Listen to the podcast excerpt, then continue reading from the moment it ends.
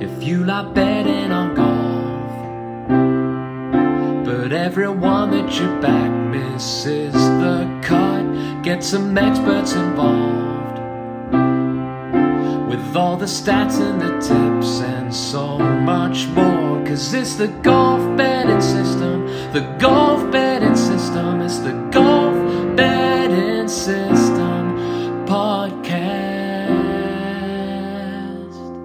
Greetings and welcome to the Golf Betting System podcast 148. This is our 2021 Farmers Insurance Open and Dubai Desert Classic episode.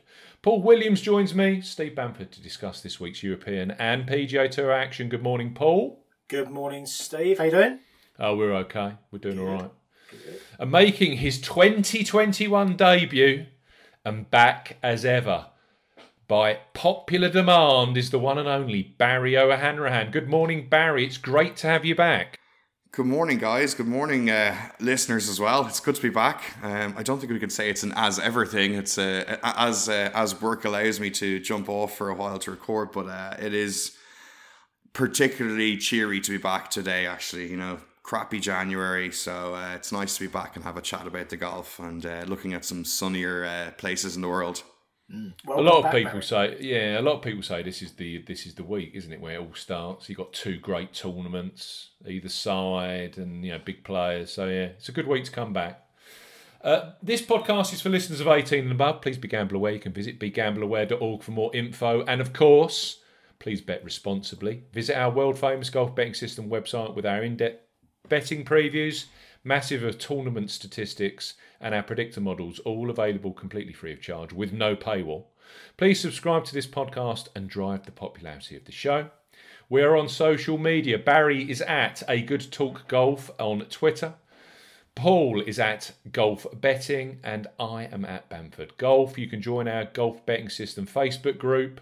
The link is available in the description box. There's a steady flow of new new entrance to our Facebook group, Paul, isn't there? Indeed, yeah, yeah, yeah. It's uh, very regular. So uh, if you're on Facebook, pop along and uh, join in the fun.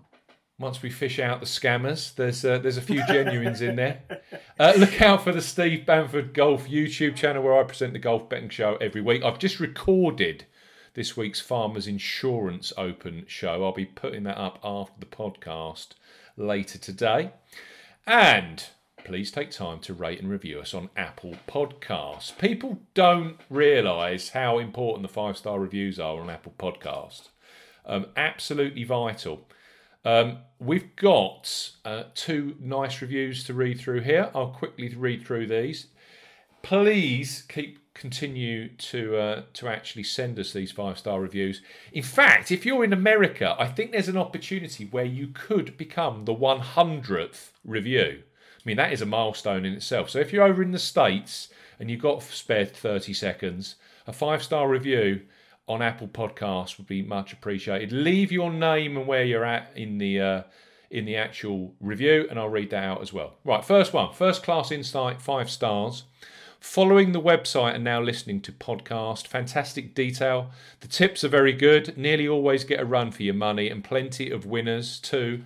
But even if you prefer to make your own opinion, the knowledge these guys share, free of charge, is immense, and that's from David Wilson in Gibraltar, the water in Gibraltar. Very nice. And second, uh, this one's quite short and sweet. Great show, five stars, well presented, and all. Ti- I like this guy. Well presented and all tips backed up with strong statistical information. And that is from Travesty104, and he's in Australia. Fantastic. Well, thanks to both of you for your feedback and reviews. Always nice to hear. Yeah, the It's always reviews are around, crazy. around the world. This is it, Barry. It's exactly what I was about to say. It's crazy when you go through the the management software of just where people listen to this podcast. You know, Arkansas, um, I know, Alaska, China, Australia. It's just craziness, absolute craziness. The power of the internet. Right. Let's talk about last week. I, ca- uh, mate, I felt for you, Paul, with Tommy Fleetwood. I really, I really did feel for you for Tommy Fleetwood. Uh, yeah, He was, he was the right in the shit. he was right in the mix even on the turn Sunday, wasn't he? Yeah, he was. Yeah, yeah. I, horrible start, didn't he? Um, there was a, much made of the uh, the draw before the event, and uh, Yep. it looked like it was going to be particularly weighted towards that kind of early late, getting the uh, getting the right end of it. It didn't really pan out that way because it did even itself out to a degree as the tournament went through. But Fleetwood certainly suffered, didn't he, for the first nine holes or so that he he played before they went out or before they came in on Thursday, three over. Sorted himself out, got himself right back in the mix, and he was shared for the lead at uh, various points, and uh, in with a decent chance coming into the final nine on Sunday, and then shot another three over for the final nine. So he started with three over, ended with three over, and the, the bits in between were really good, but um, that's not going to work when you've got someone like Tyrrell Hatton, who, um, when he gets the bit between his teeth in these Rolex Series events, he's just unstoppable, isn't he? He does like a Rolex win. That's his fourth from the trot now. So his last four European Tour wins have all been Rolex Series wins of some description. Up to fifth in the world as well, which tells you how well he's been playing over the last 12, 18 months or so. Very good player nowadays, Tyrrell. Shame he couldn't do it at the Earth course when I backed him the previous time, but uh, that's uh, that's the way this game goes, isn't it? I think he wins this week. Do you reckon? Yeah, I, just- swinging well. You know, another a week of the new clubs. You know, bedded in. It, it looks. I just saw Richie Ramsay post on Twitter like the the rough looks pretty juicy this week. So I think there's a lot of like tee to green, you know, bias and accuracy required, and there's no no better man than Tommy Fleetwood to to be knocking those off hole by hole. So I feel I think he's got a good chance. He'll be a bit disappointed with last week too. Bit of motivation. It's surprising actually because we've seen a lot of times with Tommy. Tommy Tommy's not always the fastest of starters for an, for an event, and we've in recent time we've seen him get into a position where he has been kind of languishing after the first day, get himself back into the mix, and then put some kind of um, outstanding final round together. And he's done that a few times, not necessarily one every time, but we've seen a lot of low final 18 holes from him. So the fact that he was sitting there, you know, just in the slipstream going into Sunday, I was really quite comfortable with that position. Particularly seeing as we'd seen in the past that Rory, um, whilst he's got a lot of strong finishes in Abu Dhabi, hasn't really, well, he hasn't converted those chances. So you were kind of looking at either Hatton or um, Fleetwood as being the, the, the most likely to come through and actually take the title. And yeah, I, I was quite quite uh, looking forward to Sunday until it uh, transpired, but uh, that's the way it goes, isn't it? Uh, the the McIlroy top ten tactic is not not super efficient for getting wins. You know, you're just you're fighting so hard to get back in contention. By the time you got there, you may have just spent that extra few percent too much mental energy to get there to get back up with the pack. It's almost like a chasing the peloton in cycling. You know, you just or or chasing a leader down in cycling. You work so hard to catch them, and you have nothing left in the tank to pass them out and get the win. Yeah, yeah. No, but was, uh, uh, you know, other than the result, it was uh, an enjoyable event. Really good. To, you know, lots of toing and throwing, and you know, Hatton was Yeah. way ahead at one point, wasn't he? And got reeled back in. So, yeah, an exciting event to kick off the European Tour. Over in the States, we missed out on Siwoo Kim at 66 to 1 with Unibet. devastated. Mm. Why? Pete Dye, Bermuda. They, it like it might be an auto bet now. Siwoo. Oh, yeah. Oh, last last year, as you know, through the fall, every Bermuda track I was putting Siwoo Kim up. Yeah, So there you go. Um, I, he looked he looked really good. The swing looked fantastic. I mean, well, he's, and- work, he's working with Claude Yeah. Harmon now. I mean, it really looked good. You know, a few ropey ones came in there where you know they weren't exactly perfect, but that's going to happen when you're working on something new. And I mean, dare I say it, actually looked like reasonably solid with the putter in his hand.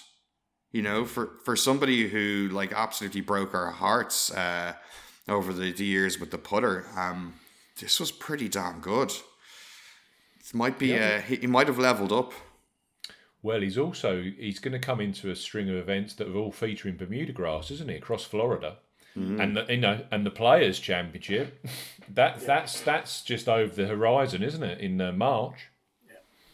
And it was an Dye impre- It was an impressive final day in the end, wasn't it? Because you know, with someone like Patrick Cantlay, who's just motoring through the through the field Yeah. and uh, Oh god, yeah. you know scoring the way he was.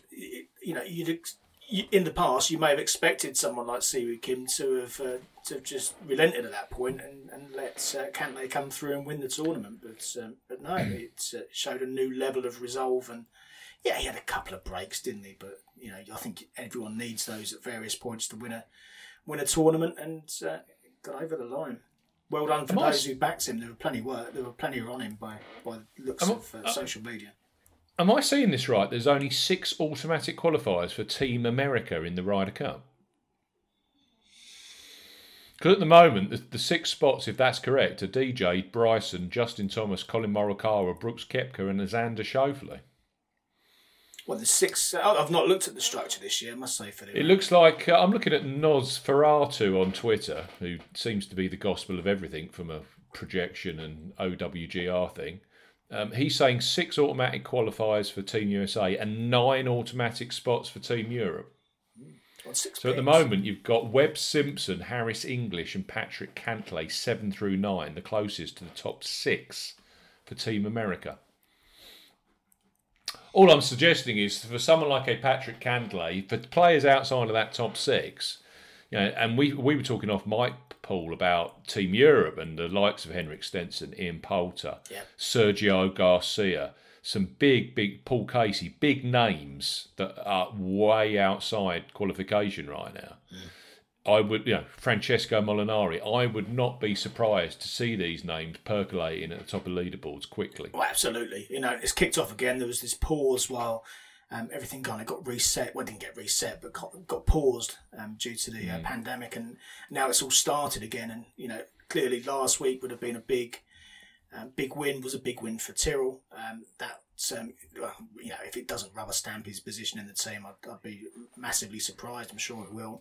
Um, and uh, yeah, there's going to be lots of to and froing over the over the next nine mon- months or so as the uh, as the positions get uh, get sorted out. All the way up to Wentworth, I think, is the final event this year. And then, uh, You got T- you got Tiger with his back issues. You've got you know you've got Grandad Phil now that really is struggling at the top level in terms of his golf. You know it'd be interesting to see with the Ryder Cup what they're going to do with the the Tiger Phil situation. You can't see Phil getting another a run at it. Um, but Tiger, if he's fit and playing, you'd thought he'd get a captain's pick. So you've got to, you know, for these top Americans now, they've they've got to start delivering. You know, the Simpsons, the the the Cantlays, um, players outside, Brooks Koepka, of course, Matthew Wolff, Patrick Reed. There's some big names, and of course T4 Tony outside of those top six qualifying spots, if that's correct. So it's just worth keeping an eye on. I, I use a lot of this just to kind of target players. Um, last week, um, I was kicking myself the whole way through that I was writing the Max Homa tip. I was about a paragraph and a half in at like eleven thirty Monday night, and decided to scrap it and put Cameron Champ in, and that made my that made my weekend a complete and utter misery. I was a real grumpy sod with him leading and sort of shooting like incredible eight ten birdies around. And then, of course, on Sunday, I the first time I look at the PGA Tour app, I haven't looked at it for about two hours of play, and I just open her up, and all of a sudden I'm seeing Michael Thompson in second place. I'm like, what's flying, wasn't going on? What's going on here? Yeah, he was absolutely flying. I said to I said to the missus that we might actually get an each way spot here at 125 to one, and of course I then switched the phone off. Hour later, look back, just as he's tripled, triple bogeyed the par three, and at that stage, mate, I was on my knees in the, on the on the uh, lounge carpet. What do I need to do? He actually managed to get. He actually managed to get a top eight spotters. That's quite a hard. I didn't really realise until this year that that that last five, the last five holes, take the par five away. That's probably the hardest part of the whole course there at PGA West on that stadium course. And there were triples and doubles the whole week, weren't there? Some yeah, that was there the thing. That was the thing with Michael Thompson, who landed that each way spot. He hit no bogeys for seventy-two holes, but he hit a double and a triple. I don't think I've ever rec- can recall that. Someone that I'm backed no, going no bogeys, double, triple. No, he did well. I did, and yeah, I- to be honest, I thought he was probably a shot or two shy of making the um, making the places. So uh, it was a it was a, a welcome, uh, you know, finish. Oh, mate. end. Um, I'll take that at the. Bob Hope Bob Hope lottery every year of the uh, of the uh, tipping. Every year I take a profit at the Bob Hope lottery. It's a nightmare. Should we talk? I know Barry's short on time. Should we talk Farmers Insurance Open? Yeah, go for it. Um, I don't. I wouldn't have thought many listeners will need much of an introduction. It- it- this is the first uh, tournament that they play um, at one of the real classical golf courses of the year, Torrey Pines. They play it across both south and north courses. The south course is the one that we all know. It hosts, intriguingly, the 2021 US Open this year. Um, it's been renovated by uh, none other than the uh, the major championship doctor Rees Jones recently, and he guess what? He added a bit of length, so it's now seven thousand seven hundred and sixty-five yards. That is brutal, isn't it? You know, and there's about you know at sea level effectively. it's just it's crazy length. It should Uh, be the a other par course- 82. Like, come on. it's so long. Um, the shortest par five is 560 yards. They also play the Torrey Pines North Course, one of two rounds, either Thursday, Friday. That's a Tom Weiskopf redesign. Uh, bigger greens, bent grass greens. Uh, the scoring on there is always far lower. So you you know, shoot yourself a minimum 68, 67 around the north course and hold on for grim death around the south course tends to be the uh, the recipe for success. Uh, both courses feature the Kuyu grass rough, which the commentators will be mentioning uh, incessantly throughout. Um, we've also got, of course, P- Poa annua greens, 5,000 square feet average size greens with featuring Poa annua, which you think about it, 5,000 on average square feet greens around a 7,800 yard golf course. They're not big. It's coastal, it's classical, it's old style, it's a beautiful golf course. And the winners list here, you have to say, um, is just, you know, it's just full of the cream of the crop. I mean, since 2010, Bubba Watson, Brandt Snedeker twice, Tiger Woods, of course, Torrey Pines, the Torrey Pines master, uh, Jason Day twice, Justin Rose, and Mark Leishman last year. Not a bad list of champions, really. And you could go back. I mean, quality rises on these. I forgot Jon Rahm, of course. Jon Rahm won his first ever PGA Tour event here in 2017 at 55 to 1 speaks for itself. I think the quality rises to the top of a, a tournament like this, um, and the, and the, and you tend to get specialists around here. You also get fields that are pretty much the same year in year out. A lot of players swerve this. Justin Thomas for one. Uh, this year we've got Rahm McIlroy at the top of the uh, betting market. We've got Xander, who for a local lad that lives in La Jolla itself, where this golf course is, has got an awful record here. That might change with no crowds, um, but twelve to one. We've got T4 Tony, as short as 16 to 1. That is just, um, I, I can't, well, I can get my head around it, but I can't certainly get my head around it to back it. But we've also got the likes of English, Patrick Reed, Matsuyama, Viktor Hovland, Wolff, Scheffler, Day, Im, Koepka, Leishman, Siwoo Kim, fresh from his win, Adam Scott, Bubba Watson, Ryan Palmer, Horschel. It's a decent enough field. Uh, Louis Oosthuizen in there as well, and there's a few lower down that I'm sure that we can discuss. Uh, Rickie Fowler's of the world and uh, Gary Woodlands, Francesco Molinaris. It's, it's got plenty of talent in there. No Tiger Woods, of course, after his back surgery. What um, what do you think the key? I mean, looking at the key statistics around here, I'll, I'll keep it brief because I know we're really t- tight on time. It's one of those classical golf courses where different kinds of golfer can win. Um, there's nothing that says you have to pummel greens in regulation because some years the greens in regulation numbers are poor for the winner, but they've just putted and scrambled brilliantly. And then sometimes you just get someone that's you know hit tons and tons of greens and putted pretty ordinarily and won. You know, ball strikers can win here. Brandt Snedeker can win here multiple times. It's that kind of classical course where the best player that week eventually gets the, the job done. Yeah, I, the the fact that Snedeker's got such a strong record here does kind of show you that the, the many different ways to to skin this. Um, you know, it, it's it is so long, and Snedeker's not that kind of a player yet. What's he got? Two wins, another couple of runner-up finishes. It's, Yeah, there's a second and a third in there as well with Yeah, yeah. He's, he's an absolute course specialist. but then you've got the likes of Jason Day's won a couple of times as well, and you know, in, in terms of length off the tee, there's a massive difference there. Um, you know, and, and similarly with uh, with Jon Rahm as well. Um, I suspect as you get closer to the to the US Open, and, and you know, the, the extra length they've added is clearly to, to make it even tougher for the US Open. Um, whether that's going to you know negate the chances of some of the shorter hitters, I don't know, but um, yeah, it, it, there are plenty of different ways to, to go over the line here. I think. Just when I, you know, I total up um, 10 through 20, uh, 2020 on traditional stats and then strokes gained 16 through 20. So that's Snedeker, Rahm, Day, Rose, Leishman on the strokes gain. It's just all a much, and there's no real steer. You know, you know, we were talking about Kapalua the other week, and it was like, oh well, if you're not in the first two top tee to green, you won't win. I mean, round here, the averages are 25th for stroke. The average positions of the winners the last five years, 25th strokes gain off the tee, and people say it's a bomber's course. 16th strokes gained approach. Strokes gained around the green 30th, strokes gained tee to green 14th, and strokes gained putting 25th. And that, you know, that says everything to me. So straights going putting on the week 25th. So, you know, all of a sudden, bad putters are absolutely, you know, they're, they're, they're the green light this week. If you've got a bad putter on board, it doesn't matter. Really doesn't matter.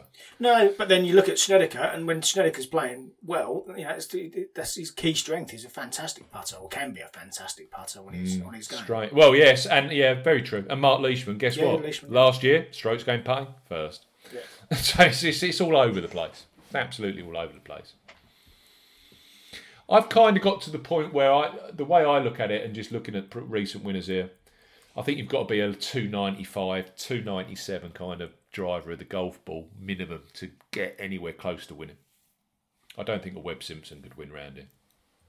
That's why I put Frankie Molinari up. But we'll talk about that later when Barry shoots me. But yeah, it's just a classical golf, and we see this a lot of times. You know, I, I genuinely think that if you're playing well and you can get on with those Poa annua greens and not freak yourself out about them, and I think that's why you don't get a lot of the southern state guys that come don't they come here don't ever come here. The Simpsons of the world, the Kisners, they don't want to play it. They just don't get on with the greens. They can't get their heads around them. What do you think, Baron? I think it's smart for guys who, you know, just don't have the distance. Why would they attend the tournament unless they're compelled to? Um, I mean, I was asking you guys whether that PGA Tour rule was in play, where you know, some. I think as a player hadn't visited a tournament, particular event in like four years, they had to make a, an appearance.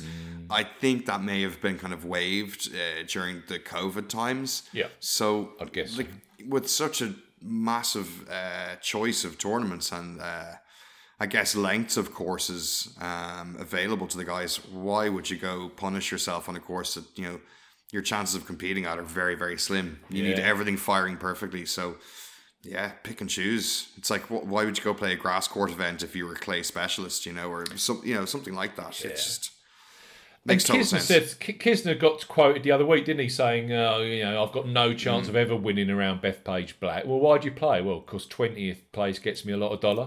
yeah, but yeah, so it's like that, isn't it? And But actually, there, there, so there's, a, there's, there's a definite link between Bethpage and this golf course, and that Mm. makes sense, doesn't it? It's just the pure length and the, and the Poa annua greens. That sort of refreshing level of honesty is great to hear instead of the uh, the kind of canned answers you get so often. Um, the Corporate answers, yeah, yeah, yeah, yeah, and the you know, got you know, got on brand. everybody goes nuts. Oh my god, he told the truth, you know. So it's uh. Oh, but I it- thought it's every great. player turning up at the tournament would give it 110%, Steve. The, the model tells me that. Yeah, well, the model doesn't tell you anything about attitude or if they're actually bothered that week, does it? That's the point. Uh, Steve, your alter ego sounds like it has a frog in its throat. Uh, just get a few lozenges there and a cup of tea, I'll, have mate. a, I'll have a sip of tea. I expect there's a few people who are coming here just to get a feel of how it's going to play um, for the US Open as well, and just getting a bit of a recce for that. So it, there'll be different objectives here this week, I expect. That's the point, isn't it? I, you know, this golf course theoretically would, and I'm surprised he doesn't play it, would be a Bryson DeChambeau golf course. But he, he just never comes here, and isn't coming here this year, even though the U.S. Open's being held here. No, no, he's off to Saudi next week, so I expect he's uh, getting himself ready for that. He's counting the dollar in, in, in, coming through on Western Union or whatever. Uh, I'm sure they use something better than that. But yeah, okay. I just thought it was a De- kind of course, you know, power off the tee. But Yeah, he no. does. He just doesn't. He's, this never comes into his schedule. It's funny because like it's not always bombers that are winning this event. So there's something to the golf course that you know allows different skill sets to compete and doesn't overtly favor the bombers. You know, so you know there, there might he might have done his analysis and, and seen that he doesn't have that. Uh, his edge is not quite as uh, big at this event as it, as it would be at uh, at other courses. Dust, Dustin Johnson's another one that isn't playing this week, and you just think Dustin Johnson on Poa annua and Torrey Pines South is like a, a recipe made in heaven. But I think he's only ever got one top five here in like ten appearances or something around those lines. Yeah. So a- yeah, it's got it's got strange vibes about it. So in some ways, with players that you'd think would attend and play well here and don't. Rickie Fowler's another one. Seems to struggle here year in year out. I, I think your I think your game really needs to be firing very very well across the board to uh, to to do well here, and if not, it can just punish you and beat you up. And there's kind of maybe a counter strategy you can think about to uh, going to this this week for a US Open preview in that you're seeing the course, yes, but it's going to play very differently at the US Open. So you might want to even, you know, if you don't go this week, then you avoid any possible mental hangovers um, in at the time of the US Open, or you know, your strategy might be more tailored towards how it plays now versus how it actually is playing uh, later in the year. So. I think there's, I, I mean, I think it's a case of what works uh, best for each individual and how it'll sit best in their head to either play it or not play it right now. Um, in light of the US Open this year, Looking at this from a winning odds perspective, and we like to do that every uh, every week on the PGA Tour. The since 2010, the overall average of winning price here is 55 to one. If you take the last seven renewals, so since the season split, 61 to one, and I think that's a really juicy sweet spot. Mark Leishman, when he won here last year, 55 to one. There's a couple of shorties in there. I mean, Tiger Woods, as you would expect, 15 to 2 last time he won. Jason Day, 14 to 1. Justin Rose, 14 to 1. That's an angle into me, the price. Um, and it kind of repels me from the obvious guys at the top of the leaderboard. It repels me from T4 Tony as well. Um, even though he's got such a great course record around here and he's got to win soon. Um, if he wins at 16, 20 to 1 this week, so be it. I'm not really interested in that kind of price for Tony. That's um, clearly not the most or the best converter um, out there. Um, uh, that's safe to say, isn't it? poor Tony. oh my God, there's only like what he shot. He shot sixty eight. You know, It's hardly the end of the world, is it? No, it's not. It'll happen. You know, it's just a bad confluence of factors going against him. You know, it's not like he's going out and shooting seventy three or seventy four. So it'll happen some week where he doesn't come up against like a 61 and a 64 and was it another 64? Like guys just going lights out. Barry, we keep saying this week in, week out on this pod. It will be on a good at a good tournament on a big boys golf course with a decent field. It And won't be. yeah. It won't be the American Shootout. Express. Yeah, yeah, yeah. It probably will, and maybe it'll be a case of he'll post a score and so, you know Yeah. tough finishing three, four holes, maybe like the bear crazy. trap or something like that, and guys just can't catch him.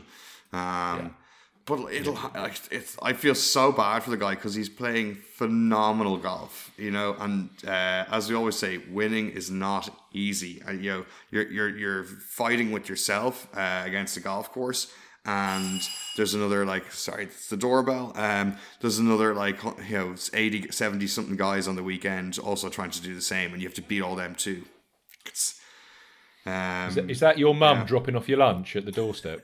that's uh, no no that's the DHL driver bringing in like an envelope of cash from uh, my bets on the weekend yeah Oh, interesting. Lovely. I like that. Before we we let's move on. The other angle I've got here is these are the. Um, I mean, I'll take you, Mark Leishman. Mark Leishman hadn't won on the PGA Tour 15 months before he won here last year. Uh, Justin Rose eight months. Jason Day 20 months. He went through that a, a, a no win scenario in the states for 20 months before he won here in 2018. And you know, every winner here, Jon Rahm was a first-time winner. Brandt Snedeker had won, I think Pebble Beach in 2015, won this in 2016. Jason Day, uh, he he was uh, 11 months since his last win when he won the first one of these in 2015. It just goes on and on. Players that are fairly chunky, six to at minimum eight months where they hadn't won prior to this, and that just put me off the likes of a Harris English that won a few weeks ago. It put me off Viktor Hovland, who won the other side of Christmas. It, that doesn't seem to be the pattern. It seems to be someone that hasn't won for a fairly chunky period of time that actually gets over the line here. But at the end of the day, they, they seem to be quality players. So um, I'm starting my roster this week with a, a guy that I think showed enough last year at the majors to show us that he's a you know he he thrives on the big boy golf courses. He's Californian. He's 21 years of age and he's already the world number 15. I just think Matthew Wolff could go extremely well here this week. He just showed signs at the Amex, which I think was purely a warm up for him. Especially rounds three and four, that the driving was starting to straighten up a little bit. Um, he was starting to grow, uh, gain t- uh, strokes off the tee and on approach. And I just think that Wolff, you know, you could see him. He, he won his first PGA Tour title um, about 18 months ago, I think it was. Um, hasn't won since. And of course, he's come very close. US Open, very close at the Shriners. Uh, he plays well out west, that's obvious. And he gets on with Poa annua Greens. You can just see that from his amateur days, where he won at Pebble Beach. He also won at Olympia Fields, where they played the BMW Championship before um, in the fall last year, or in the FedEx Cup playoffs. He gets on well with Poa annua, and that makes sense. He's from California, he's from the Los Angeles area. I just think Wolff, all of a sudden, on a US Open kind of track, could pop up at 33 to 1. So I'm on him two points each way at 33s with William Hill eight places each way. Or was it Betfair? It was one or t'other. It was one. They're both eight places each way. But I'm I'm I'm I'm sweet on Wolff this week. I think he could go extremely well. The other one that I've got real confidence in and was the first bet of the week, even the middle of last week, was Adam Scott. Uh, two-time winner at Riviera Country Club on their on the Poa annua Greens down there in Los Angeles. I remember Paul as clear as it was yesterday. You putting him up here two years ago at hundred to one, and him finishing second, and the only guy that even got remotely close to Justin Rose. Yeah, yeah. And it's often often once he's had that spin for the for the for the season, then he you know, kind of gets that rust off, doesn't he? And then uh, then uh, can, can can start to perform. He often does this kind of time of year as well, so I can see your logic with it. and he peaks. He, you know, he's had he admitted it in the interview at uh, the Sentry Tournament of Champions. Another one of these nice interviews like Kevin Kisner did. You know, I only peak for 10, 10 12 tournaments a year. The rest is just kind of entertainment, were his words. Second for strokes gained off the tee last time out at the Sony Open. He was flushing it off the tee. And if he flushes it well, if he drives the ball well this week, Adam Scott in that list of champions around here, you know, bearing in mind Jason Day and Mark Leishman have won here in the last few years. He just fits the bill. Also, um, it's going to be a typical farmer's insurance 13, 15 degrees Celsius, cold. Lot, uh, again, it's going to be cold conditions. A lot of the players just won't tolerate it or like it. There could be some weather coming in on Friday, some wind, some rain. Scott's been there, seen it, major winner. I think that price point as well, 45 20, is right on right on trend this week. I think Adam Scott. He's due a win. Yeah. You know, there's just too much good stuff there. If he doesn't win, it's a bit of a bit of a steal. You know, from It's funny. away He from him. he, said in that interview, I've set a target of 20 PGA Tour victories and I need to get motoring, were his words, kind of. I need to, because he's on 14 at the moment. Plus hmm. the fact, you know, 11 months ago was that last win at the Genesis Invitational at Riviera Country Club. It, it just fits, doesn't it? It really does fit. He might, yeah, yeah. It's it. It's a, I like the pick a lot. I do. Um, in that, where, where are you guys at? Um, I've got three more to go, but let's let you guys come in. Where are you at in terms of picks at that kind of juicy mid-price area? In terms of your uh, thoughts this week? I'm not too deep or expansive on uh, numbers of players, but it, one just caught my eye last week watching, and you know, uh, so it's a big surprise for me to to pick this guy. Um, as listeners will know, uh, you know my long history with him, but. Ga- Gary Woodland might be coming back onto the Woodland plan. I think he is. I mean, do you know what? In fact, he is. I lie. I backed him straight away yesterday when the prices um, rolled out and got him boosted from 80 to 1 with Paddy Power to 85 to 1. Barry, ah. you're lying. You're absolutely lying. The prices hadn't even rolled out. Basically, Paddy Power had come out. I told you it was 80 to 1, a- and you came back and said, I boosted it, I boosted it. Because we just knew you weren't going to get a better price than that No, in any no. way, shape, or form. That's a crazy price. 85 to 1. mag- it's magnificent. And the, the, the ah. reason I actually had him popped, I popped a note in my phone from on like it was Friday or Saturday. I saw him playing, and then I went and checked his like uh, you know his live strokes gained on Data Golf, which is just Yeah. br- a brilliant thing to have.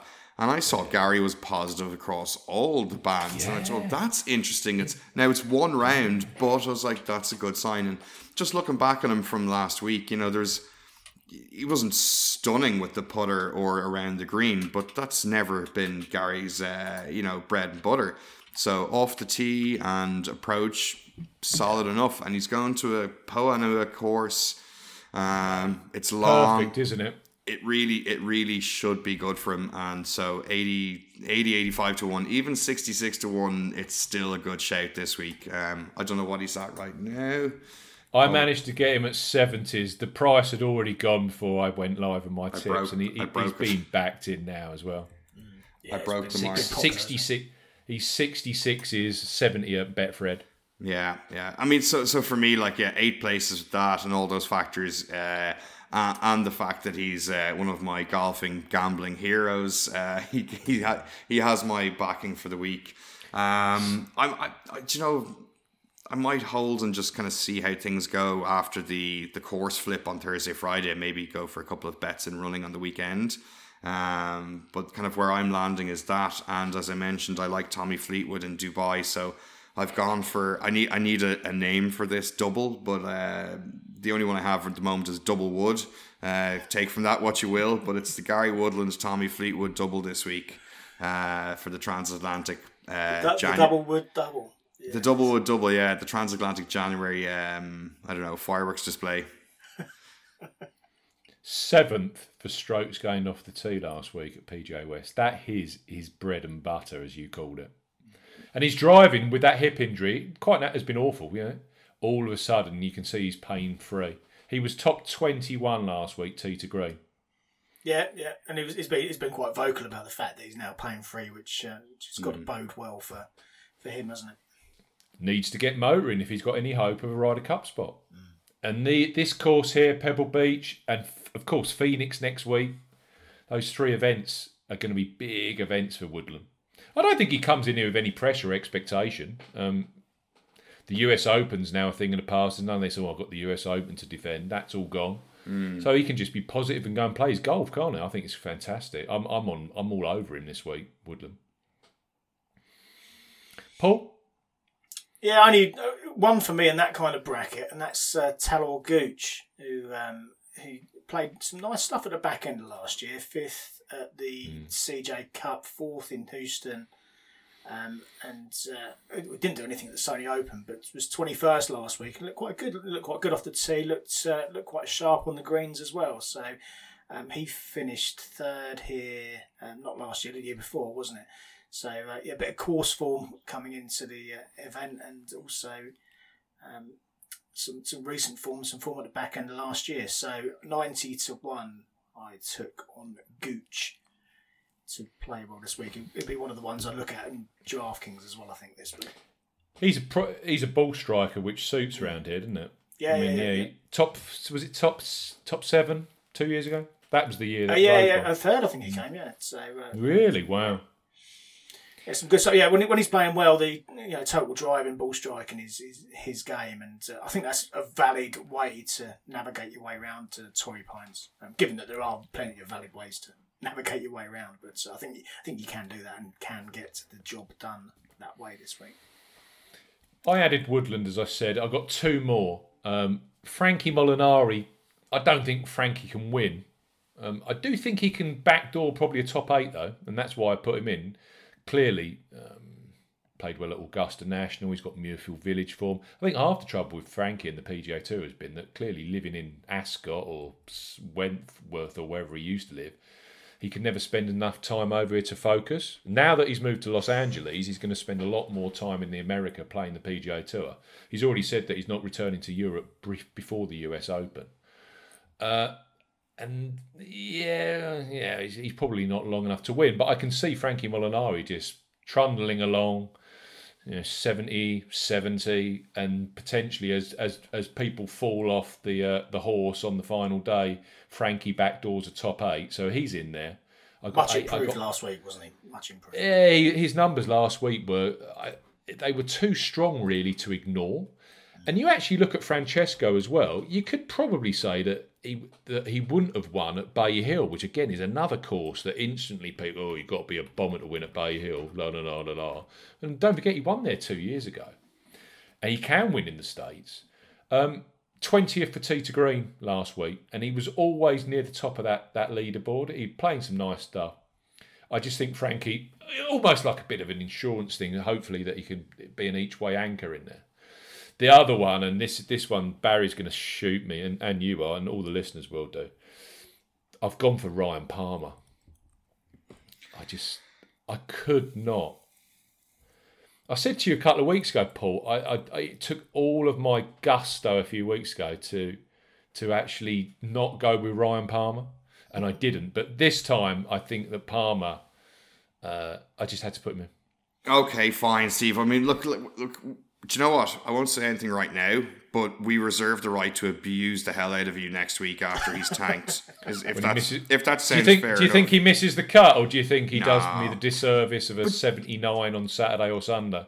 But it's interesting. Both myself and Paul, kind of the same time, both went first round leader for Palmer. Not a bad shout, but it's just. I mean, even though he shows these hmm. flashes of like huge birdie runs on the weekend or even on Sunday, he seems to have this like self destruct button that it's like doesn't allow him to have nice things on the weekend, and it's just it's hard to see. Like it's hard to watch, but. I mean, Yeah. if we had all the answers, we wouldn't be doing the podcast. We'd be keeping all this information for ourselves and just making money off it, you know. So let's see what We've had happens. a, we've had a weekend. we've had a string of strange winners. That's the only thing I will say. Even Si Woo Kim, uh, we'd probably been sitting here last week and "I'm not going to back him." He always Hmm. he always bolts his horse on a Sunday, and, and he looked quite assured. So stranger things have happened. So I before- believe you need to disappear. Is that true? I do, I do. Before I jump, I have like one final little long shot redemption bet. I, I guess anybody that was watching last week saw poor Max Homa suffer the Sunday blues. Uh, things just did not go so well, but he he thinks about the game on quite a good level, and you know I, I have a feeling he'll bounce back pretty quickly. You know the game was in good shape until that blip on Sunday. I think he'll be able to turn it around and uh, and use that as motivation this week to to make a better battle plan and you know learn from the experience on Sunday. Um, coupled with that, he does have a ninth place at this event last year, so you know there's good factors running for him, even though Sunday was disappointing. He won at Quail Hollow, Barry. I mean, if Yeah. you want a long classical golf course, it's a perfect comp, isn't it? Yeah. And he's he's widely available at one twenty five to one with the maximum places, so it's uh, that's Yeah, good show. that's grabbed my attention. So anyway, look, I'm sorry to disappear early, No but uh, I'm sure you guys can take the take it home the rest of the way with uh, the picks for the listeners. Yeah. Look Thanks, after Barry. yourself, yeah? Pleasure Cheers, boys. to you. Cheers, We'll everyone. speak to you soon. Bye bye. I just I don't know, Paul. I, I was looking at I was looking at Palmer. I'm just kind of trying to get crumbs of comfort. Is that uh, the, Um, is the post-it note with "Don't back Palmer" falling off your uh, wall?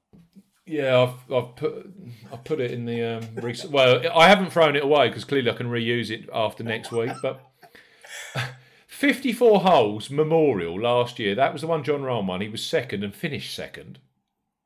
Okay. TPC Boston 15th. Shot a nice low round. Finished backdoor eighth. I get that. Sherwood Country Club at the Zozo. That was the one that Cantlay won a few uh, before uh, Christmas. He was fourth after 54 holes and finished fourth. You think, well, okay. And then at Kapalua the other week, he was tied for the lead with Harris English and didn't completely capitulate, finished fourth. No, no, no. I, he- is capable of finishing in those um, each way positions, and that, that's the play for you this week. And I understand that's. Uh, I just thought 60 to 1, bearing in mind the average winning price here is 55 to 1 or 61 to 1, depending on where you cut your, your numbers. He's actually bang on trend. Yeah. There we go. yep. What you have you got another lot? You've got another Yeah, triple no, I've got- price I've in got- there, haven't you? I've got one more that I've backed, um, and I've gone back to Martin Laird at two hundred Yeah. to one. Yeah. Um, I backed him a couple of weeks ago, and uh, he actually finished seventeenth at the Tournament of Champions, which I didn't think was too bad, seeing as he was coming off the back of a uh, couple of missed cuts. Of course, he won the Shriners at the back end of last year, didn't he? Um, Yeah. In October, and, He know, just for him- plays his best stuff out. He plays his best stuff in the west, out west. He always yeah, does. Yeah. absolutely. Yeah, I mean, that that was only five events ago for for Shri- uh, for for Laird at the Shriners. Um, he doesn't get on with the uh, you know some some of these other tracks, and um, you know last last week opened with a sixty six. He was third after day one, so there's some good stuff that's going um, on here with Martin Laird. I think seventh here in 2015, eighth here in 2016, and he's banging the mix in both of those events at halfway. So. Um, so yeah, I, I'm quite happy with it. I, if if you, I know you've got your trends um, for the last um, eight weeks or so that you publish. Um, the stats that we put together for the predictor each week, um, they go back for the last six months. And Laird, in terms of a- accuracy from off the tee and also greens and regulation to traditional stats, is absolutely bang up there. He's, he's from his long game has been very good for a prolonged period of time now. So again, if that's one angle, one way that you could um, navigate your way around this track this week, then then Laird's one of the the more likely players to be able to, to, to achieve it in that fashion. And I thought two hundred to one with eight places um, was was worth a worth a punt. He's he, he yes. Well, he's a good driver of the golf ball, isn't he? He is, yeah. So yeah, he's done well here. He's also done well, very well at next week's event, is he? The TPC Scottsdale um, Waste Management Phoenix yeah, Open. yeah. Yeah. And there's these cross. You can see a lot of cross links between, you know, desert golf players that play well in the desert, California, and here at Torrey Pines. Yeah, you, you can see a lot of that cross kind of correlating course form. So yeah, led. I tell you another one who I know hasn't impressed when he's in contention, but actually, if you take on board that he hits the ball a long way and he's a decent natural putter, I, Wyndham Clark. I think Clark has been showing bits and pieces of late. Um, he drove the ball nicely last week on a golf course that's probably too tight, too t- too tight for him, too much water involved. Yeah. Doug Ghims, another one that played really well last week. Yeah, his greens a- was, yeah, was, at irons was spot on Monday last week. the Ghim the Ghim Reaper. He, he's um he's he's been playing some really nice stuff recently. So um, you do get triple digits coming in at each way spots in this tournament. Yeah, Um, we shall see. Tom Hoge Tom Hoge was the one last year, 175 to 1 Hoge, and he'd finished in the top 8 at PGA West the week before. Hmm. So it does happen. Bubba Watson was 100 to 1 to win this last year, finished in the top 8. Yeah. And Yeah, like you yeah. said, Ta- Talor Gooch finished third, 250 to 1 in 2019. Yeah, was he that price? Was he? Wow. Yeah, been, been trimmed in a bit now, but uh, clearly off the back of a couple of top fives at the back end of last year, he's, uh, he's showing some decent enough form. So I've gone Wolff, Adam Scott. I've also gone at bigger prices, Ryan Palmer, Francesco Molinari, and Gary Woodland.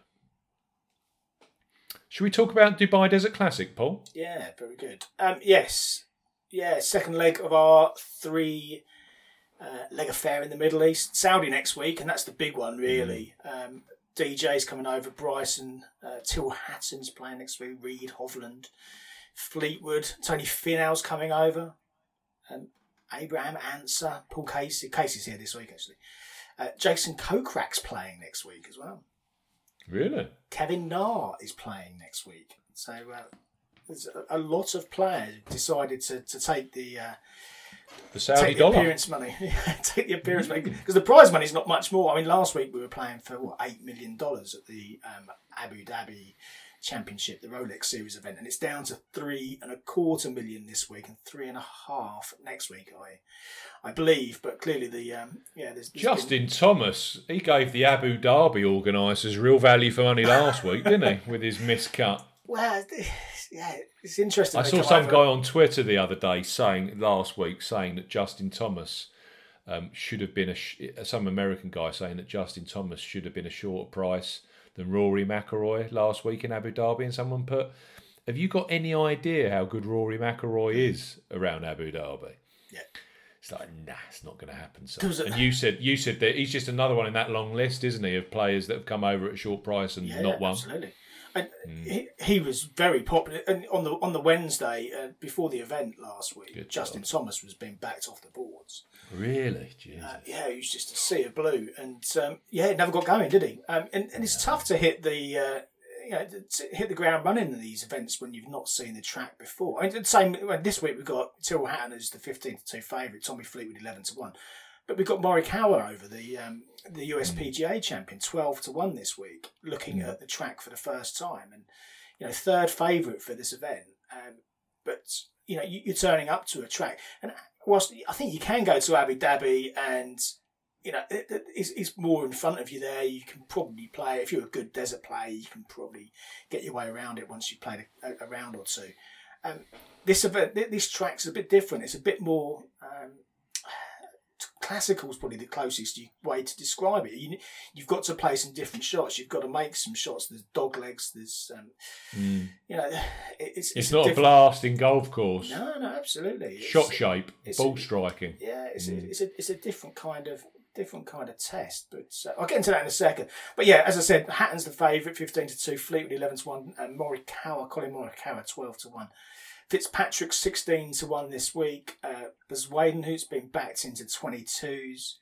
Uh, Paul Casey, Sergio Garcia, Matt Wallace, 25s, Bobby MacIntyre, 28 to 1. I was close on Bobby MacIntyre, I must say. Driving the ball nicely, MacIntyre, yeah, is, isn't he? Yeah, yeah, he's uh, a good player. He's um, he's going to win lots. So uh, yeah, I was very close on him. Um, Shane Lowry, Andy Sullivan, thirty-three to one this week, forty to one bar. So even though it's the kind of the, the most inferior of the three events in terms of uh, stature, this this early Middle East swing, um, it's still a cracking field, I must say, and uh, certainly a notch or two above what we've seen here over some years in the recent past, which is um, very encouraging. At Emirates Golf Club, we're playing the Majlis course, which uh, has been played here. We opened in 1998. It's been played ever, ever since on this track, this particular event. It's now a 7,353 yard par 72. So it's been tweaked and extended little bits over the years, but uh, still not massively uh, long compared to some of the other uh, events out in the deserts. Uh, Bermuda fairways, Bermuda rough, bit of rye in there. Uh, Bermuda TifEagle greens as well.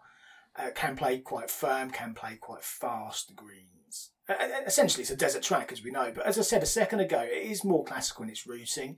Um, plenty of dog legs requires a bit of strategy, I think, to get your way around this. And um, it's interesting to listen to a lot of the comments from interviews over the years where players have said that you need to have some practical experience of this track to really get to grips with, with how to play it and how to play it well at least.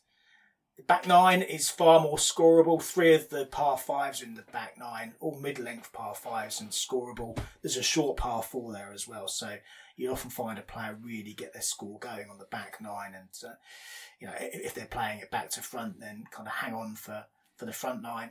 Um, and uh, vice versa, if you've got a player who's level par through the first nine, they can then quite comfortably go and shoot four or five under in the back nine and really, really put a decent round together. So uh, interesting for trading if you're that way inclined.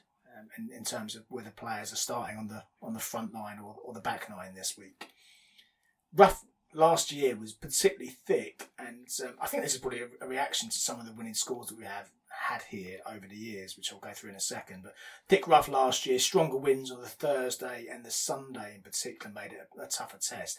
We're not going to get that this year, really. It looks like we're going to have 10, 15 mile an hour winds maximum this week. Should be a bit scoreable. Um, the rough still looks quite challenging though. Um, take a look at Richie Ramsay's video on Twitter if you want to get a view as to how they've set the rough up. And um, clearly it's graduated. Um, and if you're in the thickest uh, cut of rough this week, and it does look like it's going to be quite tricky to, to get yourself onto the green unless you're playing with something very wedge like. Um, long, longer, longer irons, you're going to struggle to, to find the greens if you're particularly wayward from off the tee. I would suggest, but um, yeah, we'll see how that pans out. That you know, I think you always got to take these videos with a pinch of salt. But uh, but certainly last year we saw the the impact of that, and certainly it did drag down the winning score. Going back historically, then 2010, Miguel Angel Jimenez won here at 66 to one. He was 11 under for his uh, total. Alvaro Quiros the year after, 11 under again, 16 to one. He was playing some cracking stuff back in the day. Alvaro Quiros. 2012. Rafa Cabrera Bello, um, 18 to 1. He was 125 to 1. Then we had a couple of wins from Stevie Gallacher, 22 under and 16 under. Um, 70 to 1 and 45 to 1 respectively. 2015 was Rory McIlroy's second win here. 22 under, he won at 7 to 2. Willett won in 2016 at 19 under 40 to 1. That was the year that he won this and then went and won the um, uh, the Masters the, year, the, the April afterwards, or a couple of months afterwards. Garcia in uh, 2017 won on the same score at 20 to 1, so uh, 19 under. Then we had a couple of really low scoring events. Haotong Li in 2018 won at 23 under, 110 to 1. Bryson DeChambeau, 24 under. He was 10 to 1 in 2019. Then we had Lucas Herbert last year, 200 to 1 shot, won at 9 under. So we got 23 under, 24 under, and then right down to 9 under as a winning total last year as a result of this thicker rough and also the fact it was really quite breezy on the on the Thursday and the Sunday in particular. So um, they've clearly tried to toughen it up. They've clearly tried to make it a bit more of a test and not just a just a complete birdie barrage as it has mm. been over over some of the years leading in. Um, as to how it exactly plays this year, we'll see. I mean, I, am going on what we is visible, um, going on the fact that it does look like the rough is still up, but the uh, the, the, the wind speed is going to be down a bit. So I would hazard a guess it's probably going to be mid to high teens under as opposed to twenties and as opposed to single figures. I think it, I think it's going to be somewhere in the middle of what we've seen over the last last few years. Some trends to go through. Last eleven winners here had each recorded a top ten finish in one of their last nine starts. So a little bit of current form is good. Uh, uh course form looks important too. I mean, if you take um, Haotong Li out of the equation, um, and Rory when he won his first event here in 2009. All of the other winners um, around that period had got at least one top 20 finish here over their previous experience. So a top 20 finish is good. Um, a top uh, 10 finish in their previous nine starts is good. And you can start to trim the field down if you um, want to get as brutal as chopping out everyone else who hasn't achieved either of those two aspects um, over the last uh, or the recent past. Um, the other point to, to, to note is that if you go back and look at these winners, most of them had an impressive greens in regulation performance here before their win as well. Again, Haotong Li's the exception, but pretty much everyone else has had um, you know kind of a top ten, top fifteen greens in regulation performance at the very least, and quite a few of the winners have actually led greens in regulation here in the past prior to winning. Uh, Lucas Herbert last year um, he'd um, got a decent greens and regulation performance the, the, year before on debut, where he finished seventh. So even though he was a 200 to 1 shot last year, you could have looked just at his performance of the previous uh, year, seventh place. Um, a little bit of uh, kind of under the radar form coming in, and uh, I know plenty of people did pick him up at 200 to 1 last year. um, and uh, you know, a cracking pick if you manage to get there. So th- these these um, longer prices are gettable, I think, if you can kind of pick the right angle of them. Um, other things to know: you do see quite a a lot of good links players win here, particularly when it's windy. You kind of get some of the links players who tend to, to come to the fore here. Um, less wind this year though, so um, although the rough looks challenging, I suspect it's going to be a bit more of a, a GIR grind. Um, I think you need to putt well, and as we said, I think um, previous positive experience of the course has got to be something to, to factor in to this week's um, this week's equation looking at the top of the market, Tyrrell Hatton 15 to 2. I mean, he's gone back to back before. He played particularly well last week, didn't he? Um, it's uh, with him and Fleetwood. I know, I know Barry's keen on Fleetwood, and I can see the logic again, and he could well bounce back. For me, perhaps the the real focus, you know, in terms of points, in terms of prize money, in terms of how it's going to elevate um, a player's season, last week's Rolex Series event in Abu Dhabi was probably more of a target for these t- top guys than uh, than the Dubai Desert Classic. Doesn't mean they don't focus on it. Doesn't mean they don't win it. But I suspect in terms of um, trying to peak, then last week would have been more of a focus. Morikawa, um, 10th at the Earth course before Christmas was interesting. Um, 7th at Kapalua, 7th at the Sony Open as well, pounding green. So, you know, logically, there's a lot to like about um, Morikawa's chances. But again, he's coming to this track and he's seeing it for the first time, and I don't know. It just, just feels like a bit of a stretch to me um, to, to for him to just to hit the ground running and win um, at the first time of asking. So yeah, I've, I've, I've, swerved each of those three, and I've kicked off my team this week with uh, Christiaan Bezuidenhout. Who's um, is probably the most informed player on the European Tour over the last two months. I mean, even though you've got the likes of Hatton, who's clearly playing some cracking stuff, um, a couple of wins at the back end of last year from the South African really caught the eye. I mean, after his breakthrough win at Valderrama back in uh, 2019, so it was only a year or so ago, it was easy. I mean, I, I, I kind of looked at him and thought, well, that singles him out as a tough course specialist. Um, but we've seen since then, he, won the Dimension Data Pro Am out on the South African uh, Sunshine Tour at 25 under the South African Open before Christmas, 18 under altitude. Um, he won at Leopard Creek on Bermuda Greens that have been relayed there at 14 under. So you've got this kind of strong mix of different winning totals ranging from 10 under all the way up to 25 under. Um, and he's won at altitude, he's won Bermuda, he's won in South Africa, he's won on a tough track. There seems to be a, you know some good versatility with his game there. And you know, I I think you've mentioned it before, Steve. Perhaps he's kind of the next real big thing to come out of South Africa in terms of competing and contending at major championships. Well, I was thinking this the other day, yesterday actually. It's like, well, we always used to have clearly Ernie Els and then Louis and uh, Retief. Then we moved to the phase of Branden Grace, Charl Schwartzel and Louis Oosthuizen. Yeah. You've now got Bezuidenhout that's taking I would assume that he's probably now the, of the South Africans, the leading the way in terms of the um, official world golf rankings right now. Yeah, I, I, logically. Oh, well, maybe Lou. I would have thought. I'll just check, but I'd have thought either Lou is one and he's two, or he's you know, he he might have just popped up above him. But yeah, yeah, so I'll check it out. He's, he's certainly been flying up the rankings, and Louis at twenty four and Biz- Bezuidenhout at 35. Yeah, so second highest ranked South African golfer right now. There's not much in it at all, is there? I mean, no. And yeah, he does seem like a, a, very versatile sort. I mean, again, going back to when he was winning at Valderrama, it was his short game. He, he you know, he, he's chipping and putting in particular that week was incredible to win to mm. win the, the tournament there.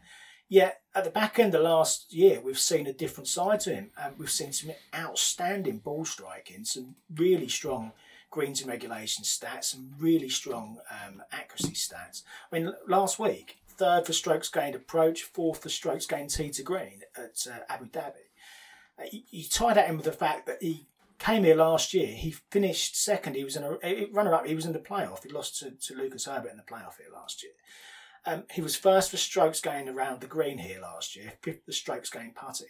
And you, marry that all together with how he played last week from tee to green. Um, he, he wins this at Kansas.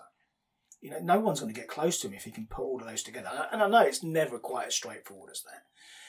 Um, but um, you know, I, I could see absolutely no reason to oppose him. And I know the price is starting to get a bit skinny. Um, he was 25 to 1 when I backed him yesterday. He's been nibbled into 22s now. But I think that's a very good reflection on his chances of winning this golf tournament. So, so yeah, Yeah. happy to stick him up top. Happy to Yeah. stick him up top. Um, I've gone with a couple of previous winners. In fact, altogether, I've gone with three, but I've gone with a couple of previous winners to start with. Um, and I think if you look back historically, you've got the likes of Ernie Els, you mentioned a second ago. Second ago, uh, Tiger Woods has won here twice. Um, Stevie Gallacher's won twice. Rory's won twice. There's been quite a few multiple winners here. Um, and uh, again, going back to some of the statements and some of the interviews from the players who've played well here over the years, and they've talked about how you need experience of this track. You need to understand the, the routing. You need to understand um, where and how to where, where you can get away with hitting the golf ball. And um, those who've got a positive record here, I think, uh, have got to be favoured. So Sergio winning here in 2017 gets him the nod for me at 25 to 1. He was third behind uh, Bryson in 2019. And if you look at the back end of last year, um, he won the Sanderson Farms Championship out on the P- PGA Tour before Christmas. Um, that popped him back into the world's top 50. Um, that's his 11th PGA Tour win, by the way. I mean, he's, he's, he's pretty prolific for a player who's a little bit further down the uh, the betting this week. Um, and you know, at the age of 41, that getting back into the world's top 50 is absolutely critical if he's going to be playing the right tournaments to be able to, to get himself potentially into his 10th Ryder Cup. So, know, for a lot of these players, the focus over the next nine months is absolutely that. So, um, popping himself back into the world's top 50 as, as a result of that win um, gets him access to, to the to the tournaments that he needs to be playing this year to to well, to, to get himself onto the team. And uh, the rest of it's just about how he plays. And he has been percolating in terms of his stats, um, as we talked about on a pod a week or so ago. Uh, Yeah. 11th for Kapalua, second for strokes gained off the tee, fourth for strokes gained tee to green. So his strong game looked really strong there at Kapalua. And I think that's the strongest indication we can have coming into this. Um, three times he's led here in terms of greens and regulation. So again, if you're looking at that stat that says players who've um, done well in terms of their iron performance around this track in the past going well again, then um, then yeah, Sergio's uh, Sergio's a player I'm quite keen on this week. Um, three more. Another one of these uh, previous winners, as I said a second ago, Danny Willett. I've also backed. Um, he won in 2016. That was the kind of the warm up, the precursor to his Augusta win that year. Since that point, he's been fairly inconsistent, but you know, there's some decent wins in there. He won the BMW PGA Championship, a Rolex Series event. Um, he won the DP World Tour Championship, another Rolex Series event. But generally inconsistent, and um, he's currently outside the world's top 50, 68th in the world at the moment. He's got entries to the uh, Masters, got entries to the Open Championship, but no WGC entries at the moment. And again, in Ryder Cup year, a player like Danny Willett needs to be playing absolutely everything um, that he possibly can at the top end of golf to, to give himself a chance of getting into the Ryder Cup. So you can see why he's focused. You can see why he's playing these early season events. 16th last week in Abu Dhabi. Um, in fact, that was the best finish for Danny there in 12 years. Driver looked a little bit off. He'd been playing with a new driver. Driver looked a bit off for the first three rounds, but he seemed to find a bit of form with it on the final round. He was six under through his first 10 holes on the final round um, and then kind of throttled down for the rest of the tournament. There was no way he was going to win. So just kind of uh, just meandered to the end of the golf tournament and, um, and, and and job done. But I think there's a little bit of underlying form there from Danny. And again, as a previous winner, he clearly knows how to get around this track. He, So peak- Danny- he peaks for the big events, doesn't he? Yeah, and he does, this yeah. is this this is a great title. Yeah, yeah, big enough, Yeah. big enough for him to be focused on. Um, again, Danny's another one of these. If you fish through his um, interviews in the past, then there's another one who kind of talks about how um, feeling comfortable at this track in particular is important, and uh, actually feeling generally um, comfortable on a track full stop is important for Willett. And he goes back to places where he's had some positive experience or positive vibes in the past, and um, he seems to seems to get on far better. So uh, I think that's an important factor for Willett again this week. So, so yeah, I got him at 66s yesterday. Again, he's been nibbled in a little bit to 55s, but uh, anything in that kind of 50 to one bracket for a player of Danny Willett's ability on this track's got to be uh, got to be worth a, a nibble, I think.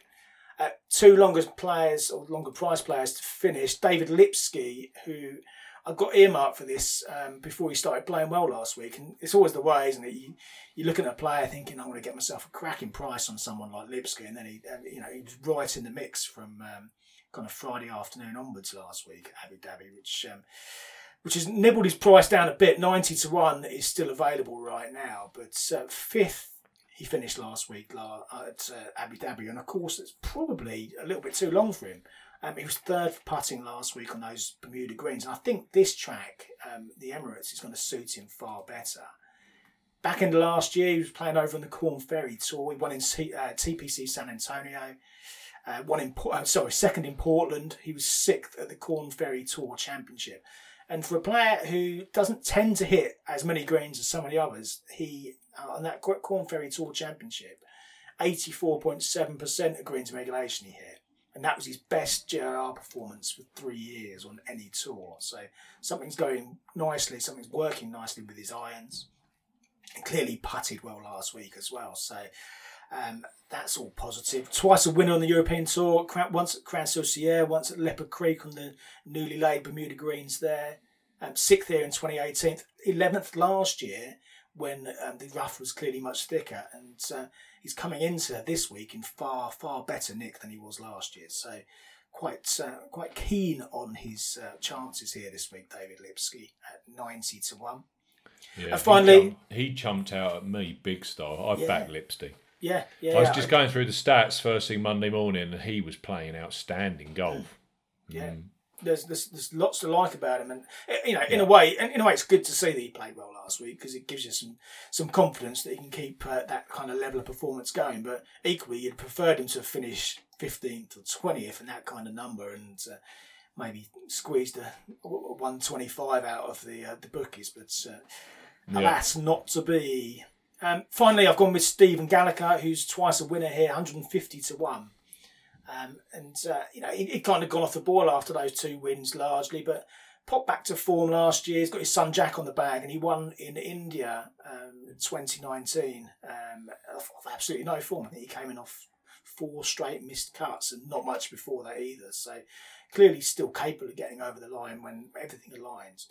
Fitter and stronger now. Um, he's been working very hard on his fitness and uh, in the gym, trying to get some additional uh, ball speed as well, and it all seems to be starting to come together. It, it, it, there seems to be some progressive form coming out of him.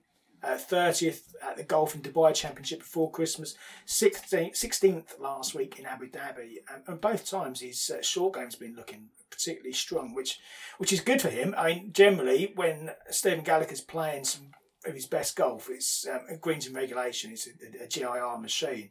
So to see some good numbers coming out of him around the greens is also um, encouraging. And his form here, his, his record here, aside from those two wins, he was fourth on debut back in the year 2000.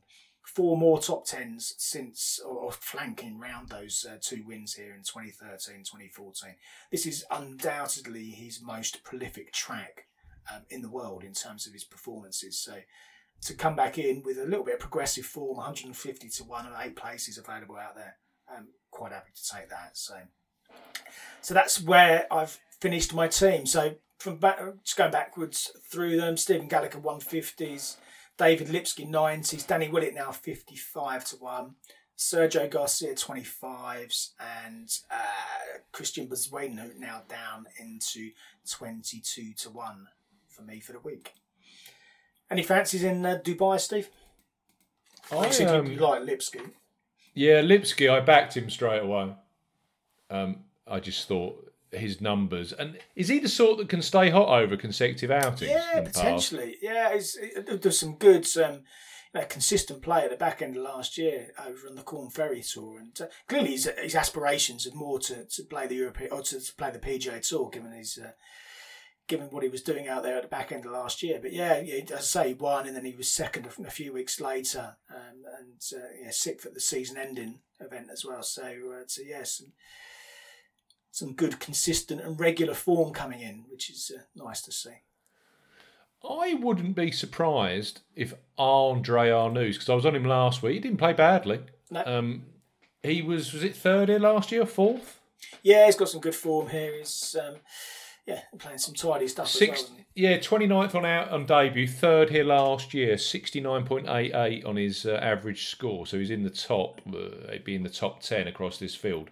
Els at the top, Els still at the top, 68.83, 13 events. First, second, third, first, second, second, third. That's just crazy. Absolutely, yeah. He used to tear this place up. Absolutely. Lucas Herbert at two, Hatton three, Casey at four, and then you got the likes of Bemesta, Kayama, Stenson, Garcia. Yeah, and Arnaus sits there pretty much aside, aside uh, Haotong Li. So I thought Arnaus was one. But the, you said it. You said it earlier. If you want a guy that's absolutely crushing it off the tee at the moment, it's Robert MacIntyre. So I think I'd take MacIntyre and, and Arnaus personally, Yeah. and I've got Lipsky at that deeper price.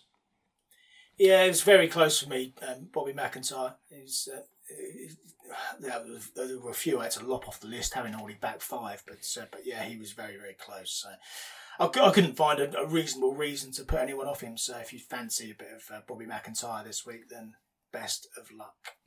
I do think of the names though, Sergio. You know, s- a I'm not saying Stenson for this, but these guys have got to start finding decent results. And as we know, we've got Sergio. He's not exactly best mates with Padraig Harrington.